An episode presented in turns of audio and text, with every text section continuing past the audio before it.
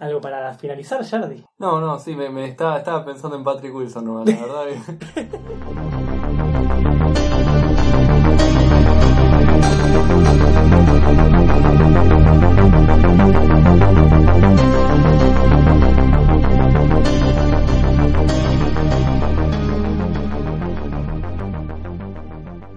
Bienvenidos a un nuevo mini episodio de Screen Queens. Hoy vamos a hablar con Jardi, tengo acá a mi izquierda Jardi. ¿Todo bien? Y el que siempre les habla, Rodrigo Gilbueto. Y hoy vamos a hablar de En la hierba alta, eh, In the Tall Grass en inglés. Creo que esa es la traducción correcta, no tiene una traducción. Tall Grass, sí, creo. Nada flashero. La nueva película de Stephen King que salió en Netflix, directamente en Netflix ahora, en el mes de octubre, el mes del terror. La vimos nosotros dos, dos de cuatro esta vez, pero ya tenemos una opinión bastante formada, ¿no, Santi? Sí, la verdad es bastante. Es una película que, bueno, mucho el medio el clickbait de Patrick Wilson es bastante interesante para lo que creo que si no no lo hubiera visto. Hay muchas cosas de Stephen King que no vi y esta capaz me hizo verla eso. Fue como inicialmente, la verdad. admitirlo. Totalmente. Creo que Patrick Wilson ya es considerado un dios de este podcast y, y al ver un trailer con él ya teníamos que ver la película. Y bueno, creo que el hecho de que esté Patrick Wilson hace que yo la pruebe, pero solo es. La verdad que, fue interesante. ¿Qué te pareció en sí? Y mucho, la verdad que muchos sentimientos ambiguos tuve durante la, película. Empecé como en un lugar medio como diciendo, bueno, vamos a ver qué onda. Me empezó a gustar y de la nada me, me copó la idea con, principal. Después, me, en un momento realmente dije, creo que la voy a dejar de ver, pero no me arrepiento de haber seguido viéndola porque me, interesó cómo terminaron desarrollando todo el tema, eh, cómo terminó siguiendo desde un punto. al final el desarrollo de la película me terminó gustando. En un principio tenía mis desconfianzas, pero a medida que va pasando la película hay elementos interesantes. Sí, vamos a ser realistas. La premisa es bastante básica. Es literalmente gente que se pierde en el campo, en, justamente en pastos altos. Y básicamente toda la premisa es salir de ahí. Así que, ¿cuándo se puede alargar eso? Lo que yo te contaba antes era una idea más para un corto, ¿no te parece? Sí, sí, puede ser. O sea, es como una... Sí, son recursos que capaz terminan alargándolo para, para justamente, sí, hacer una película, pero que la idea con, con esta premisa se puede hacer algo que justamente cierre en lo poco que... En poco tiempo. sí. yo eh, considero que, a ver, si lo alargaban un poco más era innecesario, y si lo acortaban un poco más, no dejaba de ser una película y entraba la idea de un medio o cortometraje. Pero creo que es el tiempo justo de la película. A ver, no la pasé mal, vamos a ser realistas. Fue hora y media que, que me entretuvo a pesar de todo. Al principio estaba con el celular, lo puse a cargar, pero después me metí con, me sumergí completamente en la experiencia. Pero no sé, siento que tal vez a medida que iba pasando la película se me ocurrían una o dos ideas de, estructuras o de tramas posibles que podían ser mucho mejor. Eh, vamos a ser realistas, es Stephen King.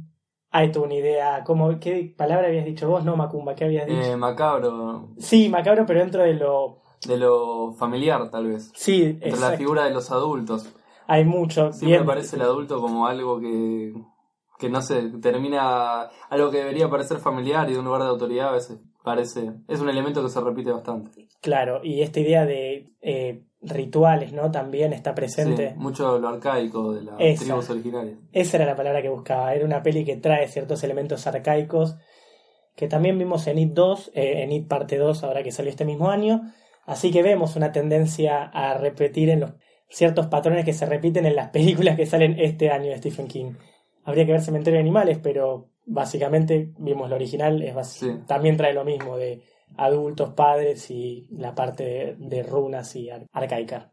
Vamos a decirlo porque tal vez no muchos lo saben, creo que es algo que deberíamos haber mencionado al principio del episodio de qué trata en sí la película, porque por si alguien no vio el tráiler y tiene, ojalá y nos escucha sin haber visto el tráiler, escucha este mini episodio, eh, bueno, la película justamente trata en, en un resumen bien básico de gente que va andando por la ruta y por distintos motivos termina frenando frente a, un frente a los pastizales del campo, típicos que se pueden ver especialmente, no tanto acá en Argentina, pero más en Estados Unidos, los de maíz, por ejemplo, y todo eso. Y, bueno, y se, sumergen ahí en los pastizales y termina perdiéndose. es de distinta gente que está ahí. obviamente, como acabamos de mencionar, hay una parte mística que introduce Stephen King que no queremos alargar mucho, porque para no dar ningún spoiler, pero básicamente de eso trata la película.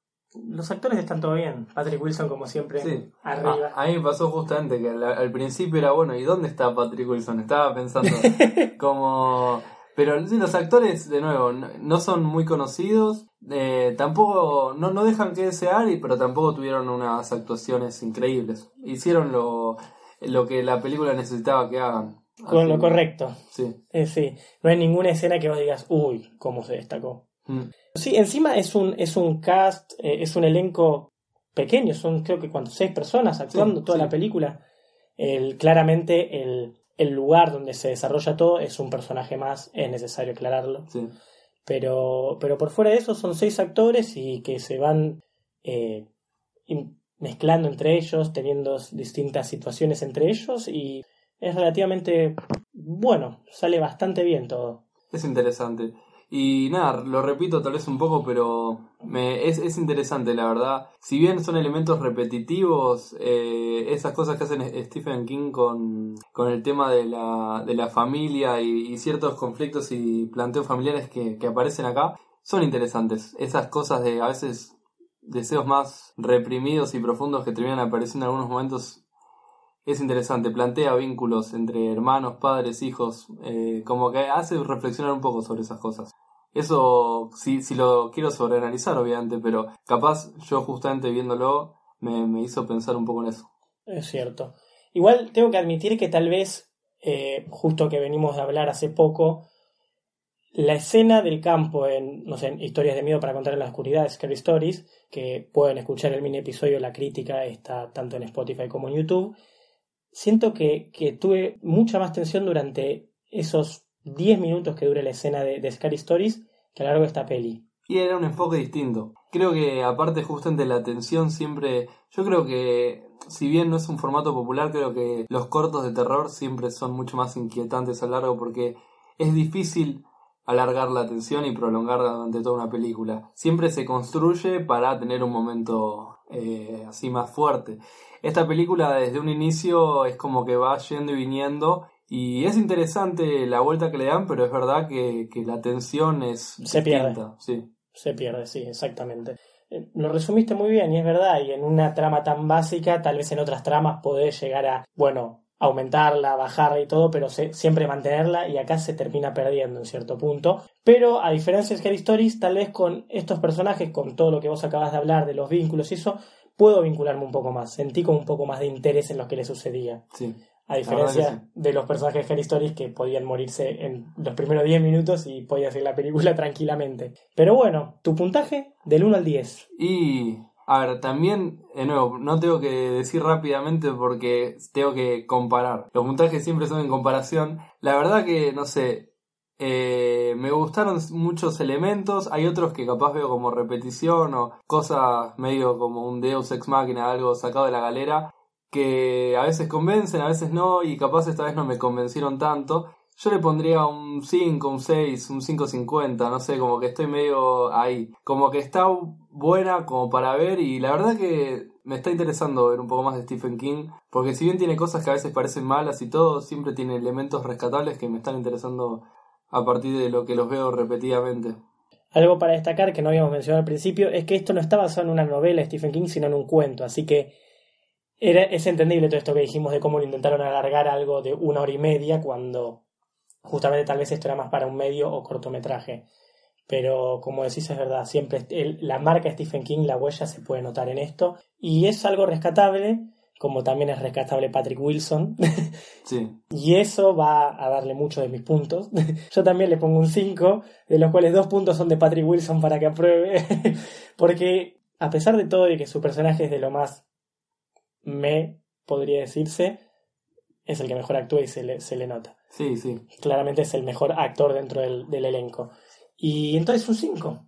Dos 5 por ambos, un 5 total puntaje Screen Queens. Pero no por eso, como todo lo que decimos, nunca recomendamos no ver una película. Claramente las opiniones son subjetivas, personales, y los invitamos a verla y que nos digan qué les parece. ¿Les parece que Patrick Wilson es el mejor actor? ¿Valía la pena hacer de esto una película de hora y media? ¿Les gustó o no? Por favor, coméntenlo, siempre todo esto nos viene bien. ¿Algo para finalizar, Jardi? No, no, sí, me, estaba, estaba pensando en Patrick Wilson, ¿no? la verdad. hay cosas que están en la peli que, son interesantes que, que hace el, el, chabón. Como que justamente por ser él, creo que revaloriza su personaje, le da, una, le da como una conexión bastante más creíble. Perfecto, es verdad. Y bueno, como siempre, para cerrar esto, tenemos Instagram, tenemos Twitter tenemos canal de YouTube, que ese es el que estamos más metiéndole más máquina en estos últimos, en este último mes, pero se llama Rame a Secas. En Instagram y Twitter nos pueden encontrar como Scream Queens, pero en YouTube nos encuentran como Rame a Secas porque ofrecemos más contenido por fuera del terror. Los invitamos a seguirnos, a suscribirse, a comentar, obviamente. Y lo más importante, si les gusta esto, pues les invitamos a comentárselo a otras personas. Cuanto más personas se muestren interesadas en conocer un nuevo grupo que hable de terror, es lo que más nos va a ayudar. Así que los invitamos a eso y nos vemos la próxima. Buenas noches, Screamers.